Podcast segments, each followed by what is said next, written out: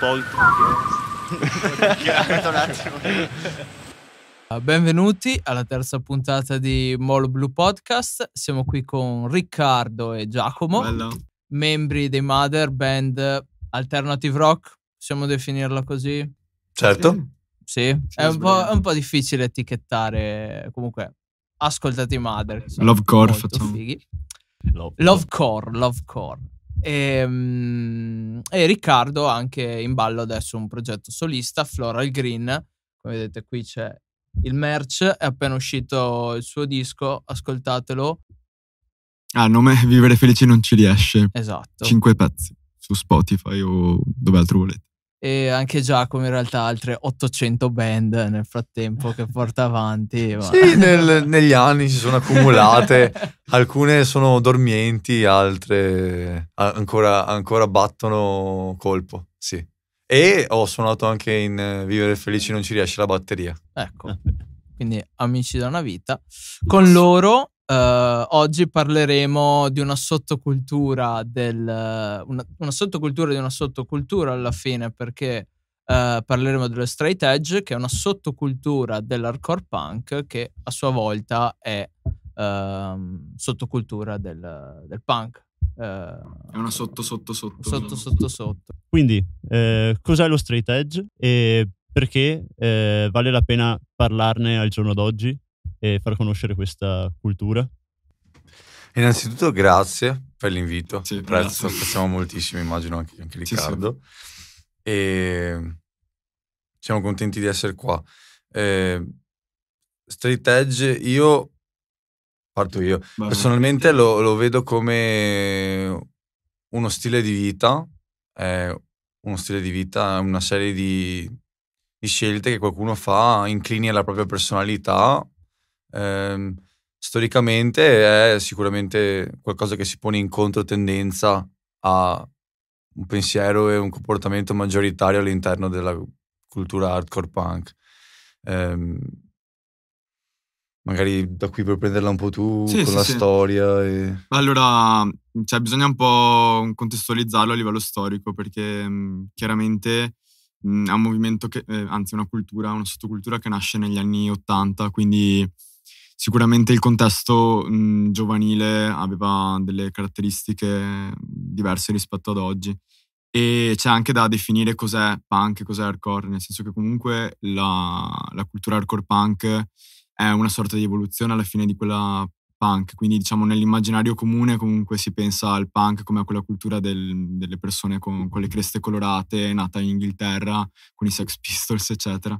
Quando poi in realtà il discorso è molto più ampio, si è evoluto tantissimo nel corso degli anni. E diciamo che in America nel- all'inizio degli anni 80, quando era al potere Reagan, comunque c'è stata questa spinta da parte un po' dei ragazzini dei sobborghi americani e che hanno fatto sì che il- la musica punk venisse ulteriormente estremizzata nelle sonorità. Quindi diciamo che questo è il contesto in cui nasce lo straight edge. L'hardcore punk manteneva, nonostante la spinta sociale e politica, comunque anche mh, eh, una certa attitudine autodistruttiva. Quindi questa, questa cultura autodistruttiva è un po' implosa in se stessa e tanti hanno cominciato a dire "Mm, non ci sto più perché la gente muore, si prende malattie di qualsiasi tipo e quindi stava diventando mh, quasi una controcultura nella controcultura. E mh, sì, quindi è, è molto interessante come fenomeno proprio per questo, perché ovviamente l'immagine del punk nella testa di tutti è di uno che si droga, abusa di qualsiasi tipo di sostanza, eccetera.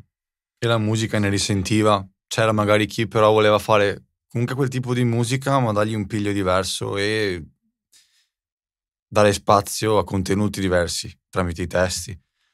E alla fine un po' il movimento, io credo, per- probabilmente correggimi se sbaglio, che prenda il, nome da una canzone dei Minor Threat del 1982. È una cosa, una cosa che tra l'altro non era stata minimamente l'intento di chi l'ha scritta. No. E, mh, questa canzone ha un testo abbastanza eh, in realtà rispondente con quello che dopo si è delineato essere un po' l'elenco del- dei precetti, comunque Sì, delle sì, cose sì. che più o meno uno... Decalogo. dei, dei vizi Eh, nei quali non cadere. Diciamo, di- dic- diciamo, però poi alla fine tutto si riduceva a eh, una persona, in questo caso Ian, Mac- Ian MacKay, che metteva a nudo se stesso, raccontava le sue frustrazioni. Esatto. Banalmente, io sono una, lui dice io sono una persona come te, ma non faccio tutte queste cose che tu punk fai, però io non sono meno punk di te, nel senso non è la gara chi ha, più punk, Cioè, sì, ma sì, è un, sì. Avete capito cosa intendo, Sì, no? sì. È, viviamo tutti la stessa cultura, partecipiamo, però io porto una voce diversa. La espedisco in maniera diversa anche. Sì, Era vivo, effettivamente così diversa. perché comunque eh, Ian MacKay, appunto il cantante dei, dei Minor Threat, cioè viveva le stesse esatte cose che di tutti gli altri punk della sua generazione, quindi scatenava risse durante i concerti, faceva skate, mh, andava, cioè, era attivamente, socialmente attivo nella sua comunità. E, però appunto mh, in questo senso si era sempre sentito mh, comunque eh, tagliato fuori da certe dinamiche proprio perché non, non ci stava a, a quel tipo di, di attitudine. E come appunto diceva Giacomo, non era per niente voluta questa cosa del, del creare un movimento, una cultura. È diventata una cultura in un secondo momento. E appunto ehm, c'è stata la canzone Straight Edge che ha dato il nome.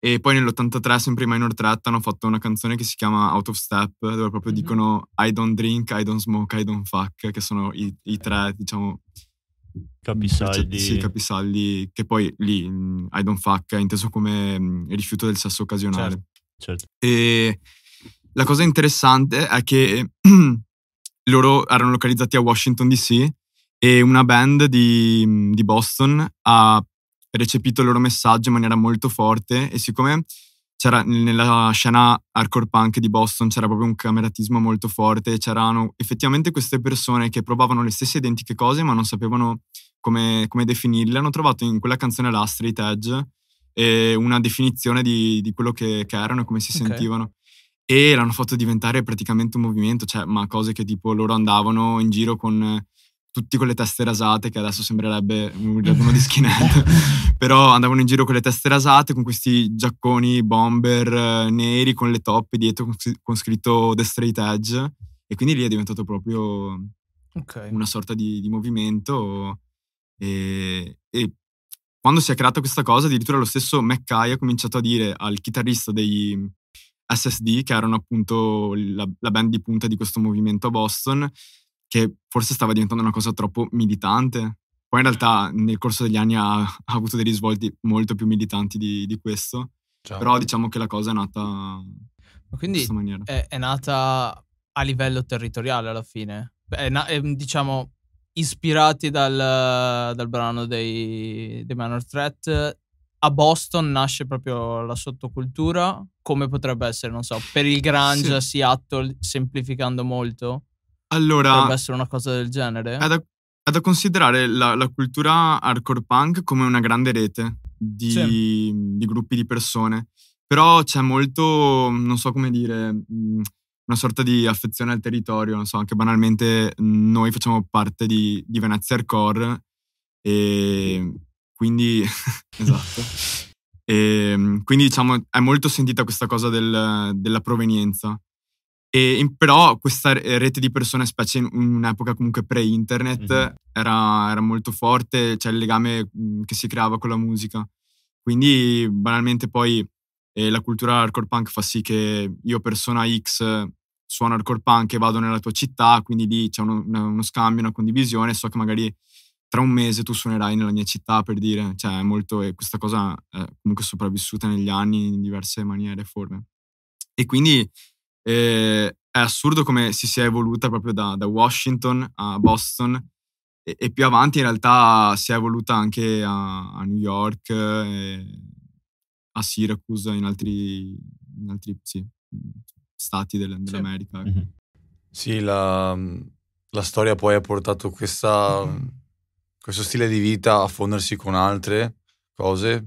Vedi vege- mh, vegetariani, vegani, la cosa è penetrata abbastanza presto. È anche da capire come poi l'interpretare quei, quelle scelte di vita negli anni ha significato mh, diversi testi, diverse interpretazioni della cosa, a volte più in, eh, rivolte verso l'individuo, io sono il centro di questa serie di scelte e le faccio per me, altre volte più come un uh, ehi tutti voi sentitevi presi in causa perché voi siete nel torto e io tra virgolette sono nel giusto, a volte ha preso un po' anche questa sorta di eh, piega un pochino più io versus gli altri come. Ottimo. Sì, Giacomo ha citato degli step eh, sempre evolutivi di, questo, di, questa sottocultura molto interessanti, perché comunque a fine, eh, scusa, a metà anni 80 diciamo che lo straight edge stava avendo un periodo di declino, se vogliamo chiamarlo, di mh,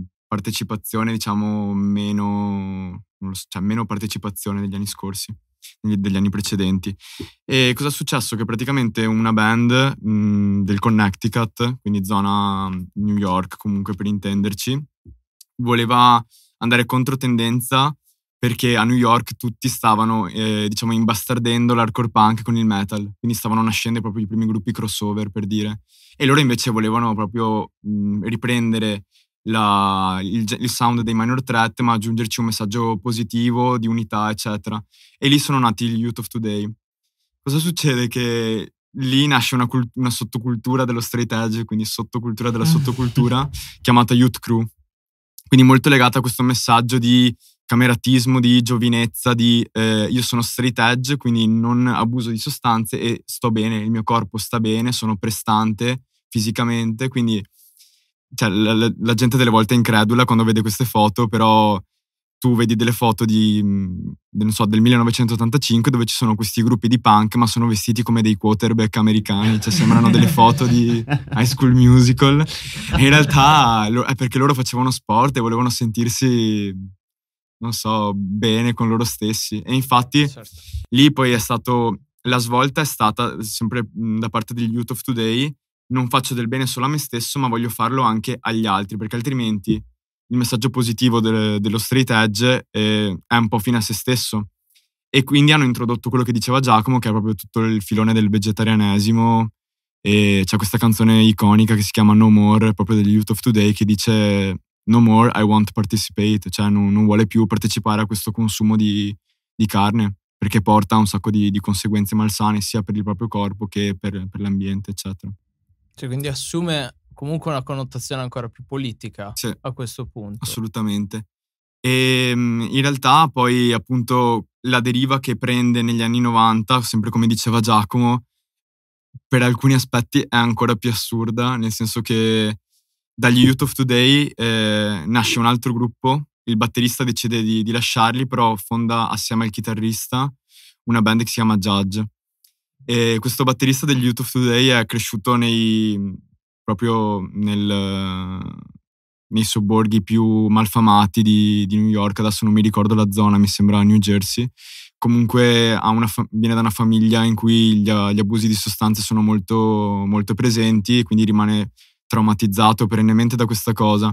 E questo fa sì che i testi che lui scrive siano proprio molto militanti, cioè addirittura cose del tipo e ehm, queste persone non dovrebbero esistere, cioè messaggi molto forti. E questo mh, mhmm, fa sì che chiaramente era, non so come dire, era legato anche a una, una, musica molto potente, molto anche metal in un certo senso.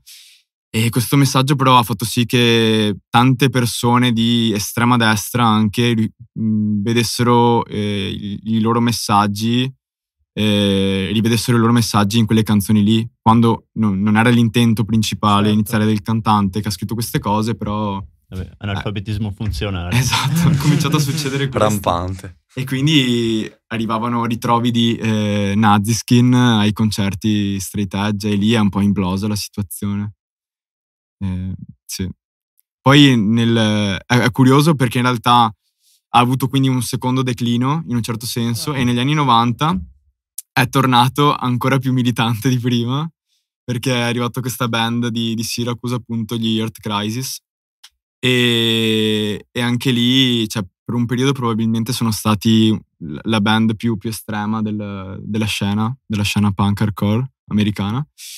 E loro hanno una canzone in cui proprio, cioè la canzone loro più famosa si chiama Firestorm Mhm. e il ritornello dice a firestorm to purify e cioè in sostanza è un voler dire um, vorre- vorremmo ripulire i nostri quartieri dagli, quartieri dagli spacciatori e questi spacciatori devono morire cioè questo era un po' il messaggio Ok, Ma- ok. Questo messaggio prorompente rimane solamente all'interno dei testi o ci sono anche delle azioni? Beh, io avevo, mi ero provato a documentare un po' su questa cosa e per un periodo, e non chiedetemi dove, non riesco a ricordare, ehm, la- gli straight edge sono entrati eh, nell'elenco delle gang Ah. della polizia.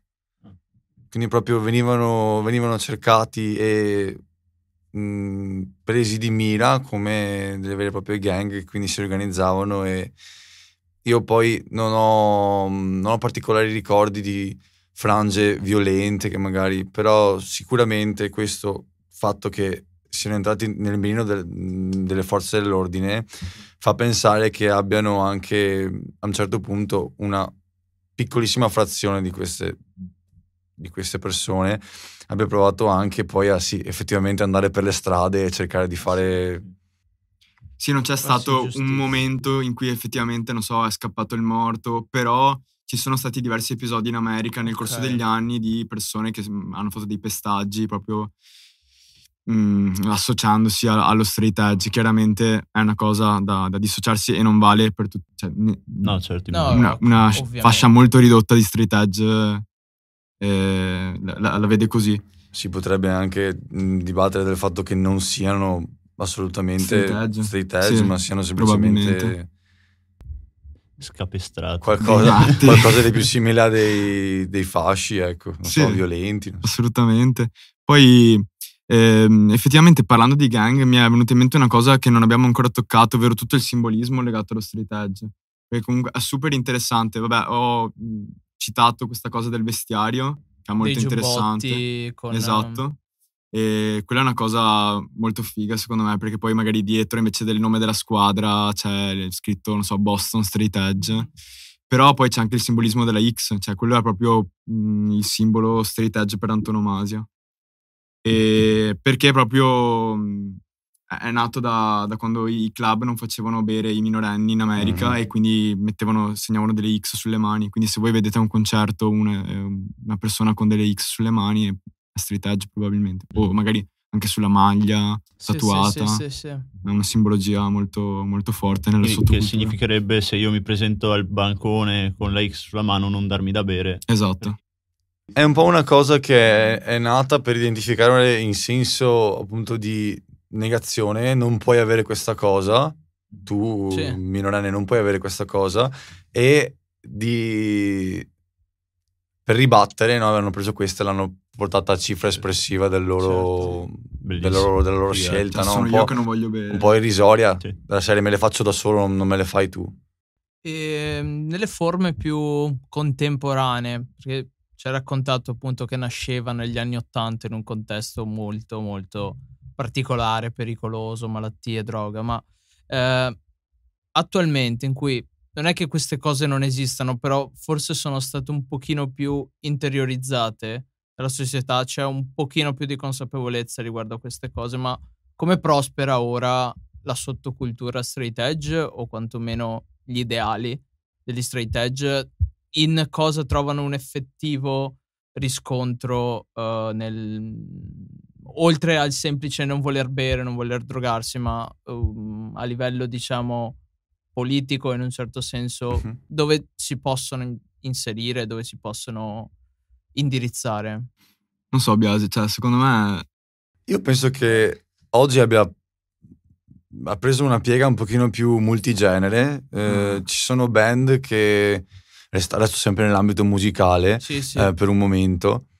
Mm, ci sono band che veramente fanno qualcosa di molto distante da ciò che abbiamo appena detto nel- nei primi anni Ottanta. dall'hardcore punk. eh, quindi. Che però ehm, portano avanti quello stesso set di scelte o valori o co- mm, comunque vogliamo chiamarli, insomma. Sì, certo. Esempio, una band che in realtà per me ha, ha significato la la scoperta di, di, questa, di, questa, sottocultura sono stati gli EFI.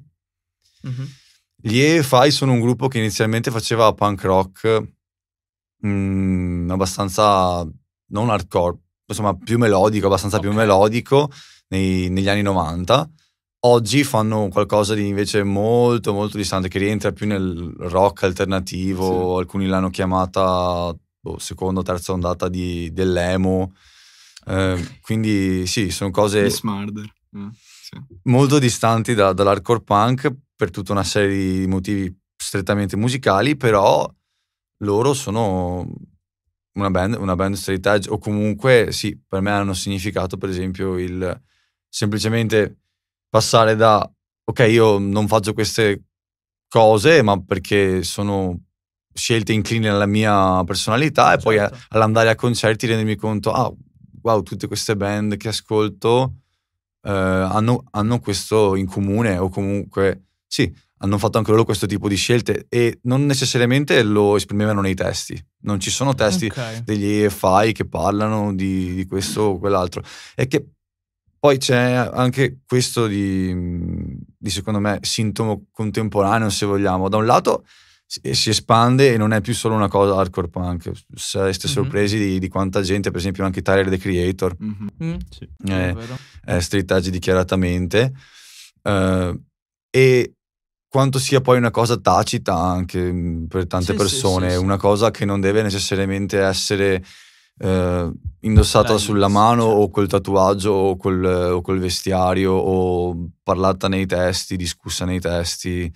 Eh, e il, per il tipo di mh, mm, condotta che penso di aver avuto io magari nel, nei dieci anni da cui ho capito che queste cose erano giuste per me, io penso di rientrare più in questa categoria Certo. E in questo mi sento anche distante da, da, tutte queste cose di cui abbiamo appena parlato, eh, ovvero sì, la militanza, il, non che io non abbia, e qui parlo di me, ma semplicemente perché penso che sia un esempio pertinente.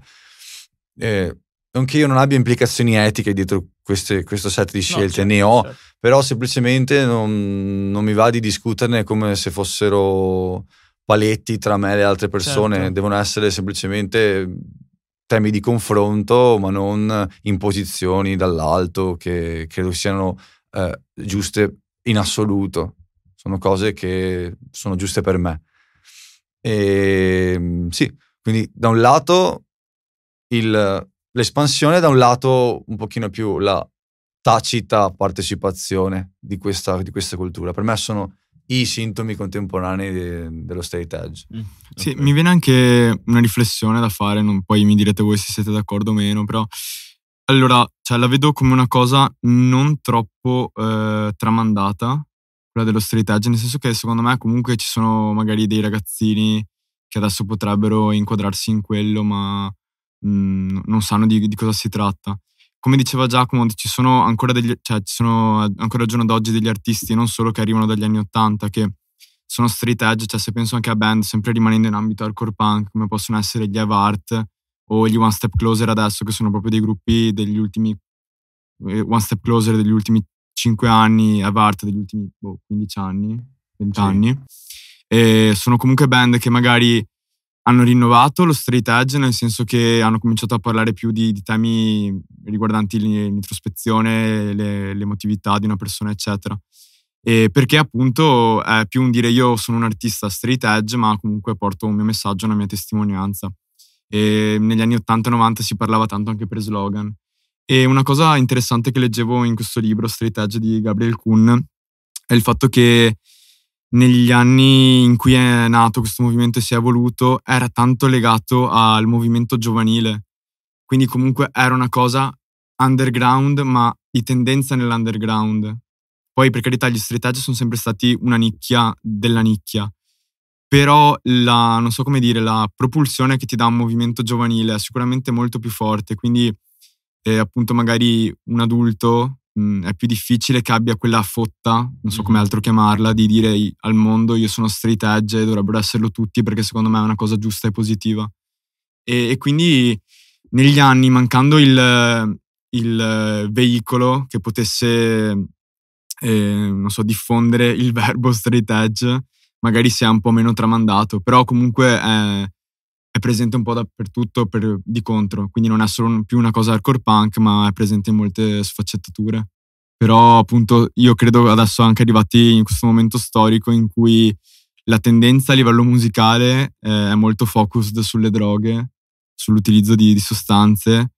Secondo me ci sono dei, dei, ragazzini comunque gente che ascolta quel tipo di musica che dice, boh, sì, la musica mi piace, però potrebbero non parlare di droghe o di autodistruzione o di questo o di quell'altro, certo. però non, non, conoscono il movimento comunque. Adesso mi viene da pensare anche che i centri sociali comunque siano cambiati nel tempo, cioè le logiche interne e se c'era un centro propulsore dove si poteva espandere questa idea, magari era proprio il centro sociale, adesso essendo anche cambiato il luogo in sé, eh, sì, magari non ha più questa spinta dal basso, la, essendo appunto una subcultura. Sì. E, ehm, e, dunque sì, magari un'espansione che avviene in maniera totalmente differente, potrebbe anche avvenire magari tramite i social eh, veicolati da determinati canali che magari noi non conosciamo, o, cioè io personalmente almeno no, poi... Forse questi dei centri sociali che hanno un po' allargato le loro vedute, sono diventati più ricettivi anche da altre culture mm-hmm. o stili musicali, è proprio quella la ragione, anche se, se poi lo state edge ha, insomma, è più parcellizzato all'interno di tante situazioni adesso, più che essere ristretta sì, all'hardcore punk esatto. solamente. Ma eh, la situazione italiana è un po' più eh, microscopica, no? Mm. quindi fare, fare davvero lo zoom e capire in che stato siamo e come le cose vanno è è, di, è difficile. È, è, microscopica, sì, rispetto a, intendo, gli Stati Uniti, dove questa cosa è nata, è cresciuta, è partecipata ed è vissuta in maniera diversa. Ehm, non voglio dire che qui in Italia appunto non esista, però immaginate, insomma, penso capiate che certo. si tratta sicuramente di una situazione più piccola, mm-hmm. però al tempo stesso difficile da afferrare, da concretamente capire a che stato è, a che stato sia. E, e come si è evoluta nella storia. Penso che in Italia gli straight edge fossero nella lista delle gang della polizia eh, di capito? Stato, no. Però di recente mm, Noisy ha fatto un articolo sugli straight edge italiani, è riuscito a raccattarne tipo ah. 7-8 mm. a chiedere loro sì, un po' il, il perché di questa scelta e probabilmente era anche un voler mettere un focus su una sottocultura molto singolare che esiste anche in Italia di fatto. Però mm, sì, è strano, è, è molto interessante, andatevelo, andatevelo a leggere perché comunque poi ognuno ha la propria storia personale alla fine, c'è la propria chiave di lettura.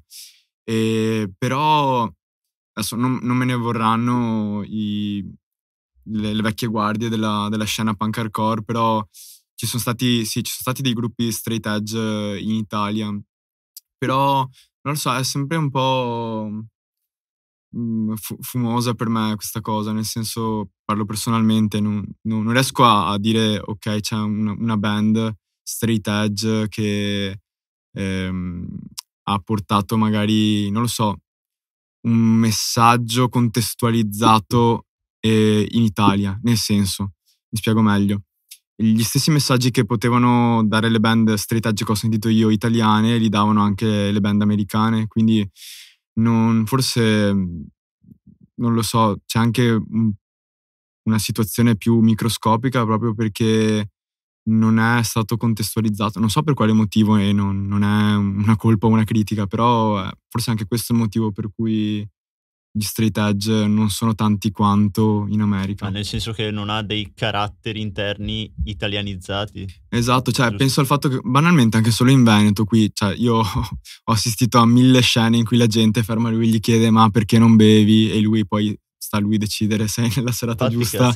Ah, esatto, digli così oppure a, a dirgli che è, che è straight edge, che segue questo stile di vita. E cioè comunque eh, anche banalmente la cultura dell'alcol è molto forte in Italia e soprattutto in Veneto. Quindi mi dico, boh, magari ci starebbe una band, capito, straight edge che parla di questa cosa qua, di questo disagio, però mm, non c'è mai stata per un motivo o per l'altro. È vero, adesso onestamente Facciamolo. pensandoci e cervellandosi non riesce a venire in mente un gruppo, come diceva lui, che abbia preso quel modo di, di esprimersi, ma che l'abbia contestualizzato al panorama e, al, e alle esperienze di, que- di, questo paese o comunque della propria, del proprio circondario almeno, perché poi parlare a livello di paese sempre, lascia sempre il tempo che trova, insomma, mm. secondo me, perché chi di noi può capire veramente tutto a livello, a livello di paese, com'è la situazione di qualsiasi cosa, è difficile. Però no, dovrebbe esistere. Dovrebbe, dovrebbe esistere. Sì. Chissà che qualcuno magari a un certo punto non, non decida, di, non decida di, di prendere potrebbe in mano questo, questo testimone. Potrebbe essere la scintilla che fa scoppiare esatto. nella testa Lanciamo un appello. qualcosa a qualcuno. Esatto. Ah, beh, bella per i Chains, che sono un gruppo street edge ah, italiano ecco. che è venuto in mente adesso. Ah, ecco. loro cantano in inglese, però sì, super fighi. E sono da? E Bologna, sì. in zona, sì. Ehm, beh, prima stavamo comunque parlando di centri sociali, luoghi di diffusione. Ecco, i, mm, i luoghi di diffusione dello straight edge, quando, nei tempi che furono, erano gli stessi del, del punk hardcore in generale oppure avevano luoghi dedicati attività magari anche oltre andare a picchiare gli spacciatori in giro per strada e finire la lista delle gang. Stiamo ma... mandando dei brutti messaggi. Esatto no, no, no lo street edge non è questo. Sto scherzando. No ma comunque um, esistevano magari dei centri uh, dei, dei luoghi dell'attività che promuovevano e promossi soprattutto da questa cultura allora, sì e no, nel senso che c'erano, non so come dire, del, dei contenitori e potevano essere le fanzine che comunque quei magazine, magazine autoprodotti che vanno tanto appunto nella cultura hardcore punk, chiaramente c'erano delle fanzine dedicate. Quindi non so, mi viene in mente la Schism fatta dal chitarrista degli Youth of Today, la band di cui vi parlavo prima, oppure etichette che magari cercavano di dedicarsi prettamente a, a band street edge. Quindi comunque pensate anche a una persona che negli anni 80-90 non c'era internet, però voglio ascoltare una band straight edge perché io sono straight edge e mi piace quel genere lì. Quindi so che ogni volta che c'è una nuova uscita di Revelation Records, di Victory Records, io so che prenderò quel disco. Mm-hmm. Quindi più delle volte andava così. Poi con tutta la, la cultura appunto del, eh, dello street edge cominciavano ad esserci anche sempre di più quelle serate all ages, come venivano chiamate, quindi dove tutti potevano entrare perché non c'era la questione del bere, per cui dovevi avere più di 21 anni per poter entrare in America. E quindi direi questo. Poi in realtà maggior part- nella maggior parte dei casi c'è sempre stata una benevola convivenza tra i gruppi sì, esatto. hardcore mh, classici e quelli straight edge. Sempre riguardo i mh, veicoli di mh, cioè, ai luoghi di espressione del, dello straight edge, mi viene, mi viene anche eh, in mente che a Boston, poi non so se sia una cosa che effettivamente viene fatta ancora oggi, ogni anno, ma per un periodo c'è stata Boston, che come diceva sì. lui è, storicamente è un po'... Eh, eh, sì, città importante per questo movimento, per questo stile di vita, chiamiamolo così. Eh, è lo Ledge Day, c'è un concerto... Non lo sapevo io, Davvero? sì, sì. C'è, c'è Ledge Day, almeno c'è stato per eh, per diversi anni, ci sono dei, dei video su YouTube, diverse band importanti hanno suonato. Eh, ignoro se lo facciano ancora. No, però, però so che nella scena a Boston c'era. Addirittura c'è, è proprio una, una, ricorrenza, comunque c'è un Edge Day. Non so il perché della data, però so che esiste un Edge Day. Eh, non chiedetemi. Però... Capite, io poi sì. Mh, mm, seguo la cosa mm, per, per quello che vale per me. Poi tutte queste certo, cose di, di attaccamento certo. ulteriore anche, anche, lasciano il tempo che trovano in fondo, secondo me. No, infatti è, è particolare come sottocultura perché nasce da una cosa molto semplice in realtà, la, una sorta di autopreservazione sì. e, che diventa uh, sottocultura, quindi il contrario di ciò che è la cultura uh, nell'hardcore punk. Quindi è strano, è un, una sorta di tornare a se stessi dopo essersi scontrati con una realtà molto dura in un certo mm-hmm. senso. E è anche strano che nel momento in cui decidi spontaneamente di aderire a non bere, non fumare, non avere rapporti sessuali occasionali, allora tu automaticamente rientri, vieni percepito come rientrante in quella sottocultura, no? È, è, par- è peculiare, insomma, è strano. Certo, sì, ed è una cosa che con cui inevitabilmente ti scontri quando frequenti i concerti, Eh, certo. l'ambiente, ov- ovvero sono, ci sono dentro perché sposo la causa o semplicemente perché questi valori vogliono dire qualcosa per Eh, me, cioè sì. sono scelte di vita che fanno, che fanno a caso mio e basta. E sì, la risposta, la risposta te la dai col tempo e non necessariamente è una sola, a volte con la vita, Sì. col tempo cambia. Oltretutto non c'è nessun poliziotto dello straight edge che compare se quella volta bevi un bicchiere di vino perché vuoi assaggiarlo. Quindi... C'è la tua mano con le X che dà la mano all'altro schiaffo col bicchiere in mano. Esatto. Amerikan dopo fai lo namn Radex Hielo con una moto C'è la tua mano con le X che dà la mano schiaffo col bicchiere in mano.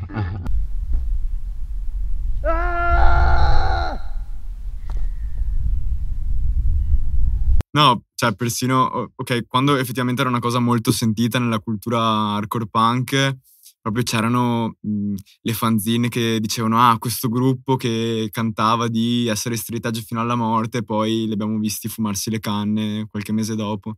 Ah, facevano proprio. Sì, sì, sì, c'era, c'era- lì c'era veramente la, la polizia dello street edge in un certo senso. Poi in realtà molte figure chiave di quel movimento lì ad oggi forse neanche si considerano propriamente street edge, o meglio, continuano magari quel- quello stile di vita, però appunto sono più, non so come dire, ehm, soft a riguardo, riguardo a seguire i dettami. Sì, sul, sul seguirli magari alcuni, alcuni li seguono. Mm, ciò, che, ciò che si è arrotondata è più appunto la prospettiva di dialogo con le altre persone, meno, meno confronto, mm, come posso dire, faccia a faccia, tipo io vers- quello che penso io versus quello che pensi tu, eh, ma più un... eh, sì, parliamone, considera, Ok. considera queste, considera queste cose perché effettivamente se ci pensi viviamo in, in una situazione dove molto spesso siamo naturalmente portati a vedere queste come invece mh, i set di valori adeguati, qualunque essi siano, partecipare in determinate maniere a tanto tipo di usi e ahimè a volte abusi di, di varie cose. Prova a vederla in, una, a vederla in una maniera diversa, questo è un po' quello che il testo suscita in me quando ascolto gruppi, anche, anche gente contemporanea, perché come dicevamo, di gente che nel contemporaneo fa eh, punk, hardcore, street edge, ce n'è. Ce n'è e è ancora qualcosa che ogni anno fa uscire dischi, dischi nuovi, Sì. insomma. A tal proposito vorrei citare un artista che sicuramente farà sobbalzare i Gen Z che potranno ascoltare il podcast, che è Rove. Ha una frase in una sua canzone in cui dice sport adrenalinici sono la mia droga, non faccio uso di droghe. E penso che sia un, un sentore comunque, cioè adesso io lo sto buttando No, sul, no, no, ma... sul ridere, però no cazzo, cioè è una persona che effettivamente si sta mettendo in contrapposizione a tutto il eh, mi drogo, ho spacciato e... Infatti l'avevo apprezzata anch'io questa uscita del Sì. pezzo. Adesso non mi ricordo neanche quale fosse il pezzo, effettivamente. La Provence Due. 2. Ah, Non so eccolo come si là. dica 2 in francese. Due. Deux. Deux. La Provence 2. Rove, street edge. Che è, che è curioso perché non è la prima volta che sento fare un parallelo tra quello che oggi è, chiamiamolo il filone calderone grandissimo della trap, e quello che era il, il punk, eh, in termini di proprio prorompente eh, energia, capito? Eh, energia giovanile, eh, Mm. rottura con, con ciò che era prima, anche sì, eh, dissacrante nei confronti di, di altre cose. È effettivamente qualcosa che a livello di energia, a livello di presenza, a livello di impatto si, si può, possiamo tracciare secondo me un'omologia. Sì, ci sono dei parallelismi allucinanti, perché comunque, cioè, come in Inghilterra i primi gruppi punk non avevano nulla di politico, ma erano totalmente dissacranti e basta, avevano dei testi che volevano solo eh, essere letti come osceni. Tanto l'ha fatto anche la trap negli ultimi anni, quindi poi ci sono mille sfumature, c'è stato un ritorno alle origini, quindi una cosa anche più impegnata, eh, riprendere dalle radici hip hop. Sì, infatti Molto- forse è anche sintomo di fratellanza, diciamo, del rap e del punk in ambiente underground. Sì, sì, comunque Assolutamente. Alla fine le radici sono quelle, bene o male, anche prendendo in causa la trap, c'è una prosecuzione morale, diciamo, del rap, eh, una frangia del rap, quindi insomma... Interessante questa cosa perché rap e punk hanno flirtato molto negli anni, il- forse l'esempio più lampante è Limp Bizkit, però in realtà ci sono Sì, eh, migliaia di esempi. Esatto, ma anche volendo rimanere strettamente in tema, Cold World, gruppo Straight Edge, mi confermi? Sì. Ecco, Cold World hanno fatto hop. diversi pezzi, molto hip hop, Molto. Un- uno dei quali con Sean Price, davvero bello tra l'altro, e un altro sul loro ultimo disco, adesso non ricordo più chi era il, il guest, però sì, molto hip hop come brani. Mi, viene però da dire che una volta probabilmente rap e punk si incontravano per strada o nei centri sociali. Mi viene in mente anche, sempre stando a New York, magari i Beastie Boys. I Beastie Boys nascono come gruppo hardcore punk e, e poi creano quello che, cioè, sì, un, un rap che comunque già lì forse è il proto rap rock, non so come, Ah sì sì, certo. come definirlo. E, e qui in Italia effettivamente rap e punk eh, si sono incontrati nei centri sociali. Mm, Adesso che la- magari per la musica underground il, il polo si è spostato più nel web, su SoundCloud, Spotify, eccetera, che non nei centri sociali, e che comunque per noi invece sono ancora molto rilevanti. E è, è assurdo e affascinante pensare a come sia comunque tornato questo connubio di generi con personaggi come Lil Peep che comunque volevano sperimentare e quindi hanno cominciato a magari inserire sample di, di brani punk eh, più emo magari, vabbè in Mhm. quel caso però.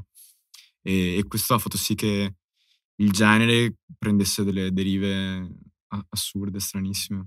Magari eh, quando pubblicherete il podcast, se, se avete modo di mettere la bibliografia che abbiamo qui, Certo, così Infatti, magari chi vuole... chiedere a Fox di mostrare Sì, e spiegarci brevemente Ma cosa allora, ha portato. Sì, allora qui ho in realtà allora, un libro che parla di straight edge in quanto eh, movimento culturale che può avere una rilevanza politica, quindi non l'affronta tanto a livello storico, ma quanto a livello appunto sociopolitico e soprattutto nell'America Latina e in Europa, perché appunto come parlavamo prima, eh, geograficamente parlando ha sempre assunto dei risvolti e delle evoluzioni un po' diverse, quindi questo libro racconta per me molto bene nel, eh, co- cos'è lo street edge e in che modo è rilevante e lo è stato negli anni 2000. E il titolo è, scusa? E Straight Edge di Gabriel Kuhn, il sottotitolo è Storie, filosofia e racconti della scena hardcore punk. E poi in realtà questo libro non è propriamente legato allo street edge, però secondo me è proprio la, la Bibbia dell'hardcore punk americano, si chiama appunto American Hardcore Punk eh, di Blush, Steven Blush. E proprio qui è un'evoluzione dell'hardcore punk da fine anni 70 alla seconda metà degli anni 80, perché comunque lui considera il genere morto in quegli anni lì. E invece qui eh, Burning Fight ci dice proprio che l'hardcore punk non è morto negli anni 80, ma anche negli anni 90 ha avuto comunque degli episodi molto interessanti. E poi c'è New York Hardcore, perché comunque New York, magari non nel primo periodo, però è stato ci- mh, sì, un luogo molto rilevante per la cultura, tant'è che adesso cioè, proprio è considerato un genere il New York Hardcore, cioè anche la band tedesca magari suona New York Hardcore. E, e questo è un libro di Tony Redman invece. Ecco. Qua invece abbiamo un paio di volantini del Venezia Hardcore Fest. Non, il podcast uscirà dopo, quindi però sappiate che Eh, per l'anno prossimo. spiegateci brevemente cos'è il Venezia Hardcore Fest, molto rapidamente dove nasce, Ah, come nasce. noi nasciamo a, a Venezia Hardcore, quindi è fondamentale Eh, Maderi intendo, sì, il gruppo che- di cui facciamo parte è nato lì, è una situazione unica in questo paese dove mh, sono state portate grazie alla visione di, di- di tanti ragazzi e ragazze che sono appassionati di questo genere. mh, sono arrivati gruppi letteralmente da, da tutto il mondo, gruppi americani, gruppi europei e una volta, una volta all'anno c'è questo festival che viene svolto a Rivolta, al centro sociale, e siamo arrivati all'ottava edizione, se non vado errato. Ehm, quest'anno torna dopo due anni di stop, quindi sarà, mm, sarà davvero importante la- sì.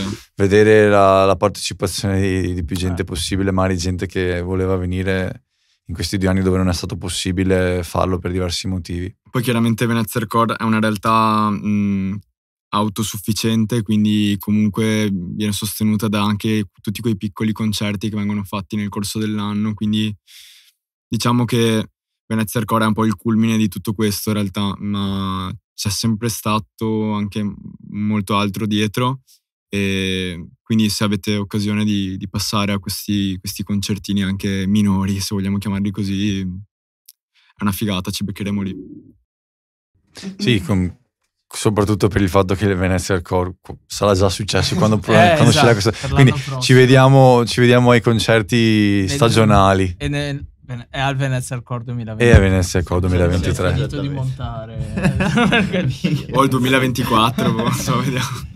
Dai, eh, vi ringraziamo moltissimo, è stato Grazie un grandissimo mille. piacere. Grazie mille Riccardo. Speriamo di aver esaurito l'argomento come volevate. Mhm, e sì. Dai, è stato un piacere enorme. Ah, qui, Grazie. già che è Ah, venuto, vai. facciamo un Ah. piccolo spammino. Sta, posso? Sì, sì, perché non, tanto non avevo il disco, non ho un disco, Ok. quindi ho delle maglie bellissime disegnate da Bear Nuggets, trovate su Instagram. E niente, il mio disco Vivere felici non ci riesce fuori. Floral Green, dai. Non propriamente Venezia Hardcore o Hardcore related, però siamo sempre questi quattro personaggi Esatto. che fanno musica, quindi dai, grazie ragazzi. Dai, grandissimo. Grazie, grazie per questo spazio.